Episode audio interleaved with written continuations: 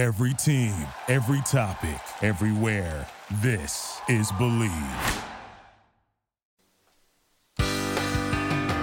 Mark and Sarah talk about shoot. Mark and Sarah talk about shoot. Mark and Sarah talk about songs.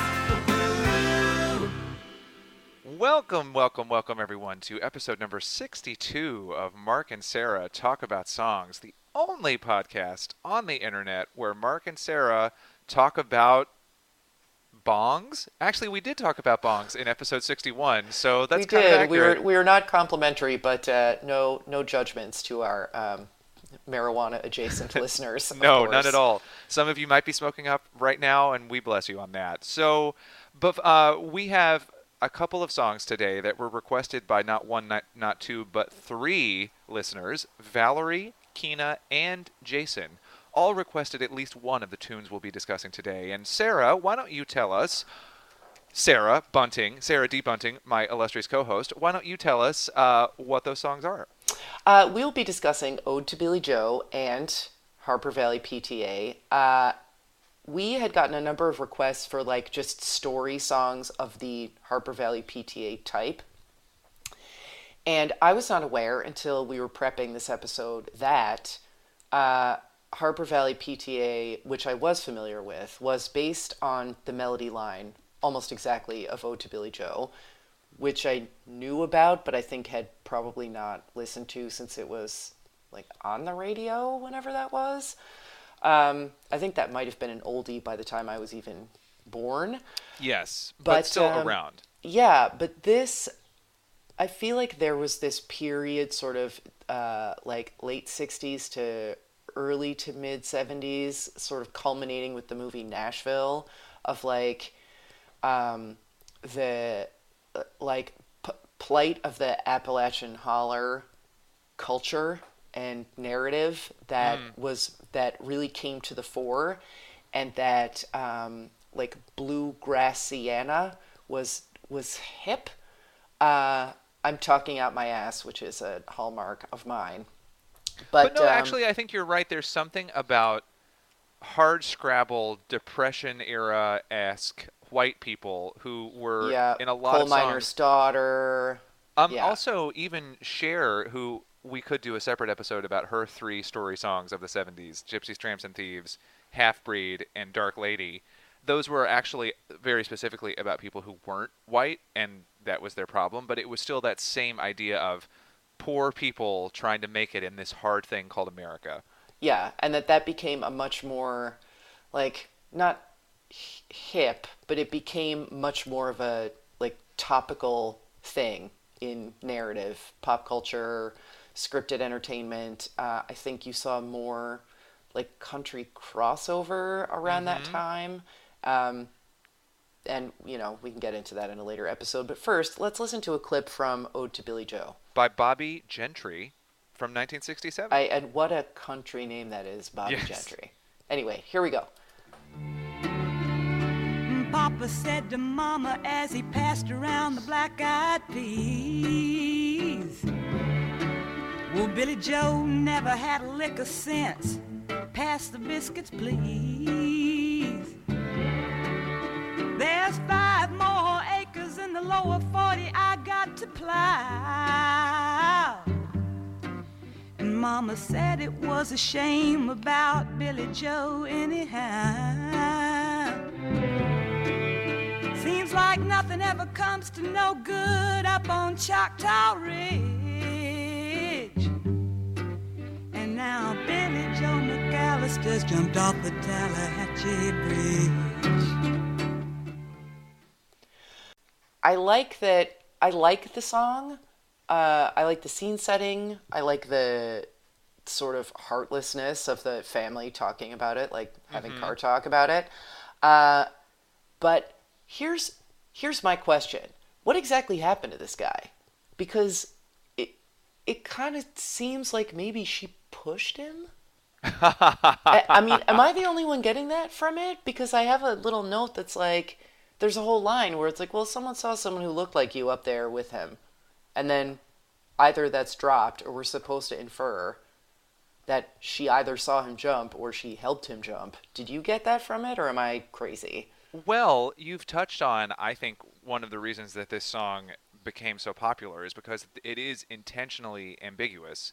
The only other major detail we like we learned that someone saw them throwing something off the Tallahatchie Bridge. Right. We don't know we don't know what it was.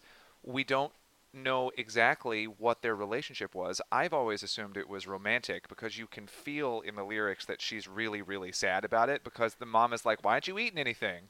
Yeah. And the cruelty of their lack of concern about Billie Joe's death is not they don't understand how cruel they're being to her by not acknowledging her pain because they don't know it exists but we understand and that dramatic irony is very satisfying. And honestly maybe she did push him over the bridge. Maybe maybe they were throwing maybe they were throwing who fucking knows what but then something happened later and she pushed him over. But the reason that I really like this song is because of that mystery. And in fact, I don't even really like listening to this song, but I like cuz it's not that interesting, right? It's just like the same thing. Musically, it's very simple and she's kind of not a great singer. God bless you Bobbie Gentry, but the story that she yeah, I was gonna I was gonna mention that that it's like you know it's, it's your song. You can key it wherever you want. Maybe key, maybe key it up a little higher so you can actually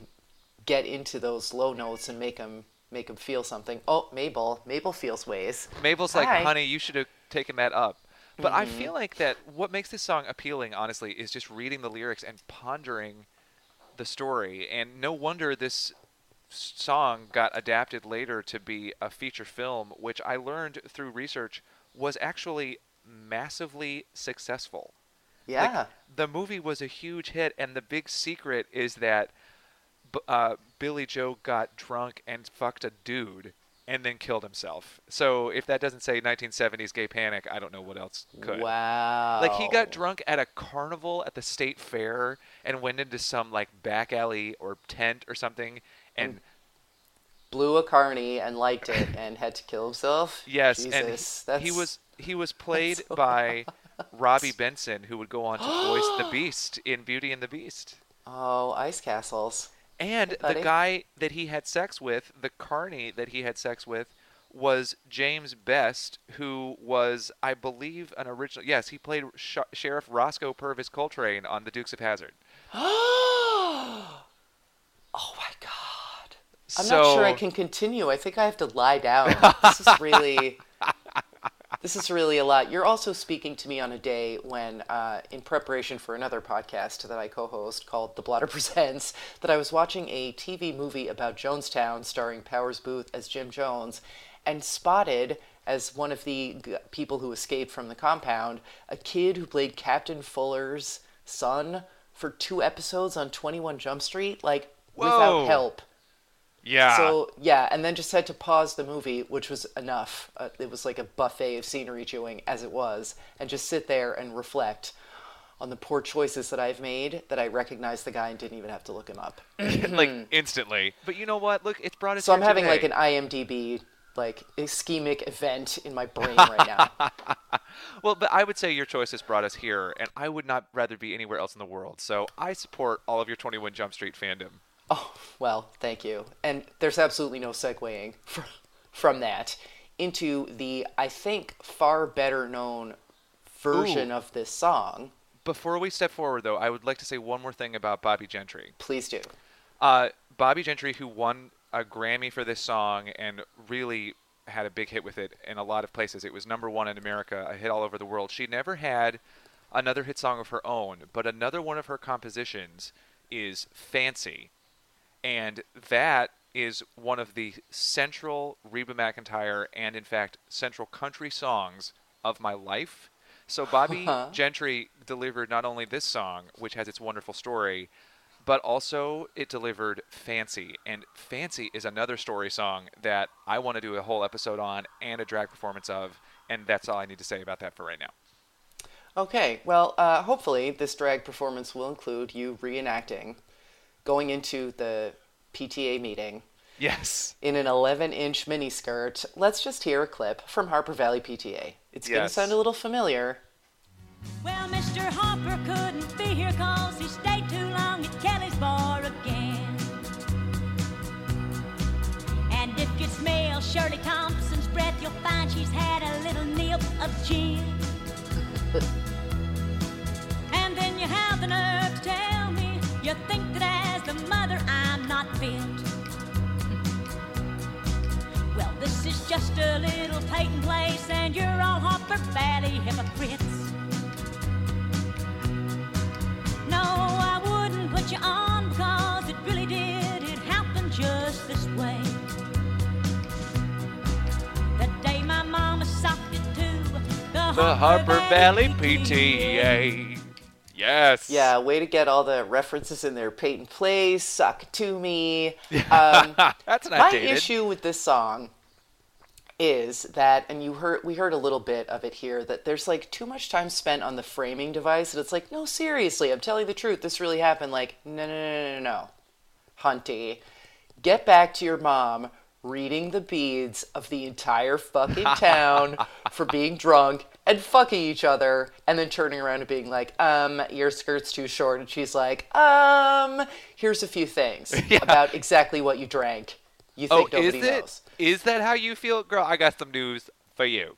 Yeah.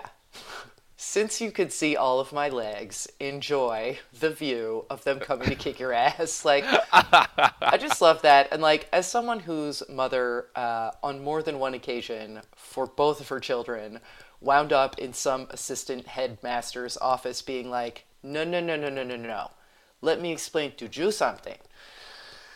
Yeah, like, I I feel this song in a big way because Barb was like frequently like, well, okay, but the thing is that they both already got into college and we've paid 12 years of tuition to this establishment and I know some things about some things Ooh. and you need to stop dragging my kids for being human beings and go fuck yourself. So, yeah, I thought that so was you've lived cool. it, is what you're saying. Yes, and my mother could uh, really wear a mini back in the day as well. So Well, there you go. Um, may I Valley share with you? May I share with you some chart facts about this? song? Yes, please. So as we mentioned before, uh, this song, the melody is basically directly lifted from "Ode to Billie Joe," and I think perhaps because it was the '60s, no one got sued. But if well, you listen to by those two request, apparently. oh yeah, wait, Yeah. yeah, the Jeannie C. Riley, who sings the song, yes, said she wanted a song that was like "Ode to Billie Joe," and so, no, I'm sorry. It was the country singer Margie Singleton who requested that this song be written similar to "Ode to Billie Joe." She recorded a version, but then Jeannie C. Riley also recorded a version, and it was Jeannie C. Riley's version that became a hit. Right. Anyway, it's all very complex. So Jeannie C. Riley's version uh, became the highest leap into the top 10 in a single week in the 1960s, in all of the 1960s, because on one week in late August of 68, just about a year after Ode to Billie Joe, Harper Valley PTA leaped from 80 leapt from 81 to 7 in its second week on the Hot 100, which was Wow. a massive jump. That and in 1968, it became the first song by a woman to top both the country and the pop chart.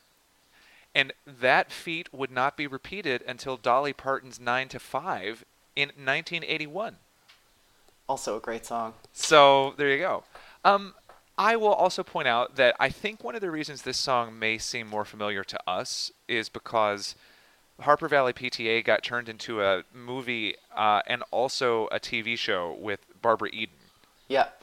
So I feel like it just there were more cultural properties around it, and there's no way that I would have been allowed to watch the movie about the like uh, Rosco fucking Robby Benson to death. You know, I wouldn't have been able to watch that, but totally I was allowed to watch the I Dream of Jeannie plays a sassy mom in a miniskirt TV show.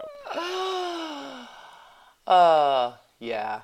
Um, wow. Now I'm now I'm right back in that uh, IMDb event. Um, there was also a sequel song, I believe. Harper yes, which I did not know until I was doing my research for this, but yes, there was. I don't. I didn't um, make time to listen to it. Have you listened to it? Because apparently it tells you what happened to all these like drunk assholes, basically.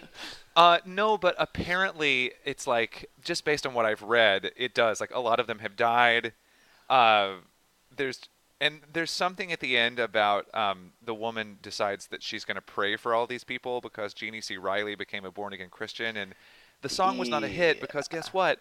We don't want you to pray for them. We want you to read them for filth. Yes, we wa- we want you to dance on their graves in a very short, uh, in a very short dress. But you know, all of listening to these songs has really made me think about that cliche of they don't make them like this anymore, and you, they really don't. Like in no genre in current music is there a storytelling song like this that is that, that that's just not how we're listening to songs right now. So it's kind of nice to go back and hear these really narrative songs because it's like, oh right, this was once a perfectly viable mode of popular song. Well, and I, I think it, this was particularly a um, like a sort of standard sub mode of country Yes. songs. which I guess springs out of folk traditions, really.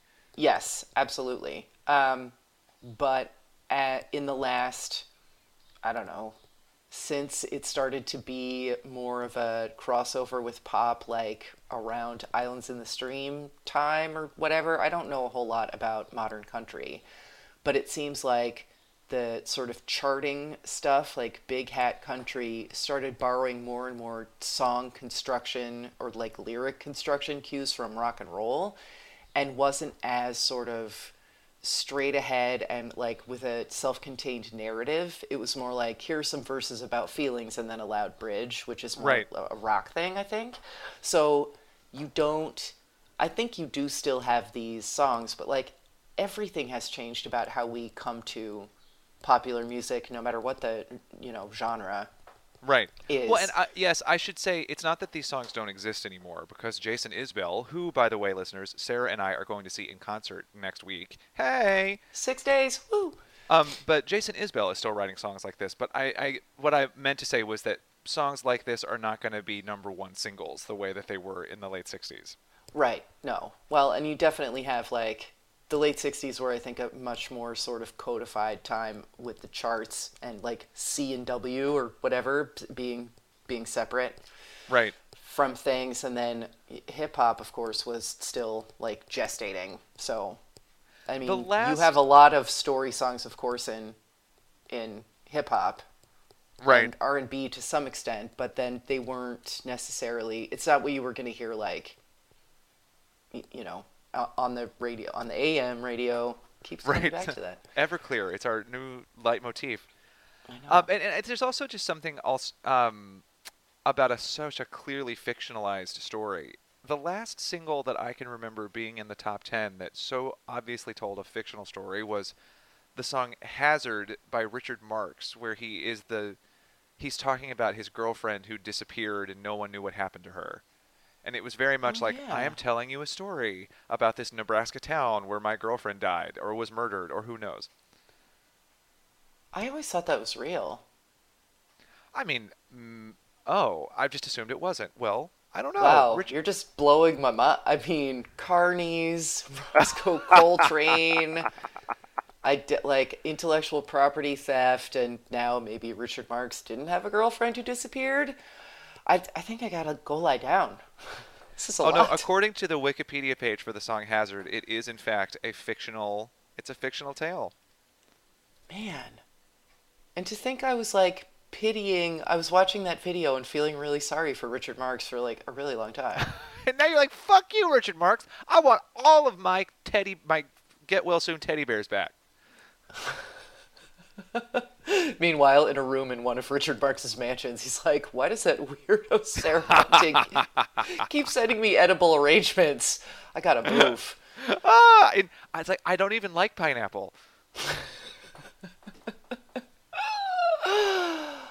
Um, all right, well, that's a whole story song of its own. Do we have any more to say about these two? No, but I will say thank you to the listeners who requested them because it was fun to to go down this particular alleyway, and uh, I feel like now I need to go just holler at some people about some shit I know about them in the spirit of Jeannie C. Riley. Oh man, yeah, I really learned a lot, and I can't unknow uh, any of it. So, listeners, if you you feel like talking tonight late, I'll be up, unable to sleep because of Rosco Coltrane, the murderous C- Carney motherfucker.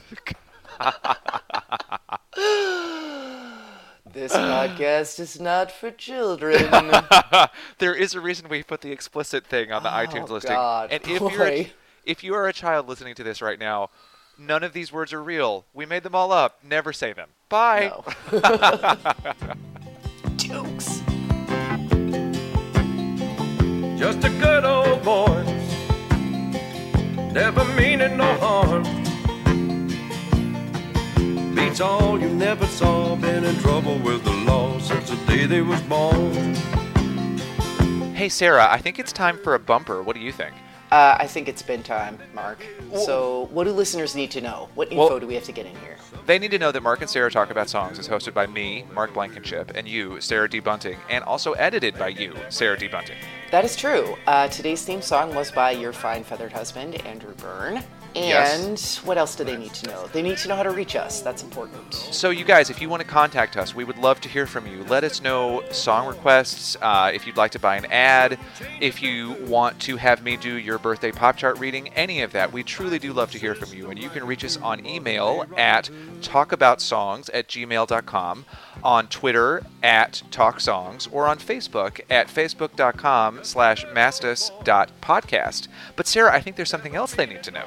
Uh, there is, and that is that for a small monthly donation, you, listener, could become a patron and producer of Mastas your own self, uh, donating at our Patreon page, which is at patreon.com slash mastas. Really helps us out, keeps the lights on here at Editing HQ, and gives you access to members-only uh, audio content, polls. You might get to like pick our episode that we do, and for a l- very large one-time donation, you can get us to come to your house anywhere in the continental U.S. and we will record an episode in your lap. We really will. So to get all the info on that, you just need to go to p a t r e o n dot com slash mastas. That's patreon dot com slash mastas. And now I think the last thing that you guys need to know, which maybe you already figured out, but we're telling you anyway, is that I'm Mark. And I'm Sarah. And this, this is Mark and Mark, Sarah. Sarah, talk, talk about, about songs. songs. Closer. That's best ever, I think. Yeah. Straightening the curves, flattening the hills. Someday the mountain might get 'em, but the law never will. Shoot Mark and Sarah talk about shoot Mark and Sarah talk about shoot Mark and Sarah talk about songs.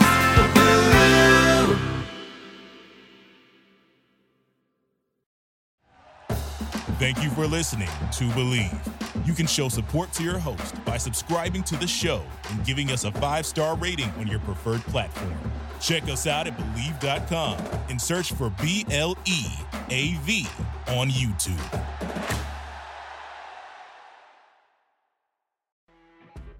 You know, when you're listening to a true crime story that has an unbelievable plot twist that makes you stop in your tracks? That's what our podcast, People Are the Worst, brings you with each episode. I'm Rachel. And I'm Rebecca. We're identical twins who love true crime cases that make you say, didn't see that coming, and we hate the people responsible for them.